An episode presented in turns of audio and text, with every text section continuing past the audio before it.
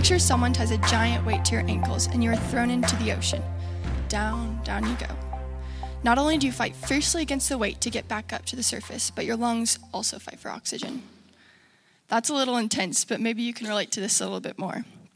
As a little kid, every time I went to the pool, there was going to be a competition of who can hold their breath the longest. That's how you impress your friends, right?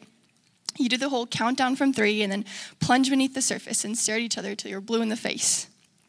Both of you barely make it to 30 seconds, and your little lungs can't help but fight for air as your head says, just one more second. Soon enough, you both jump to the surface and gasp for air as you laugh at each other and how silly it was.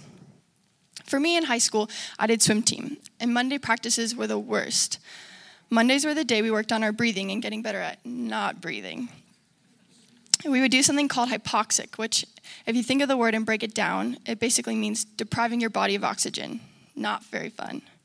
We would swim back and forth and only get so many breaths, like two breaths down, three breaths back, when normally you'd get like seven or eight breaths.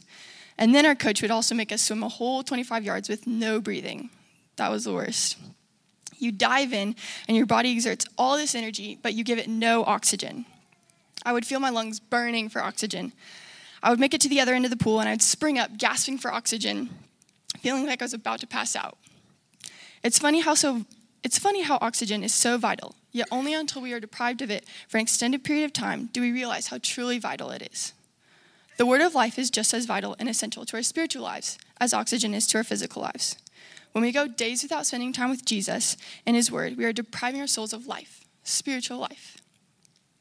You just as you need daily oxygen, you need Jesus daily. So stop holding your breath. Thanks.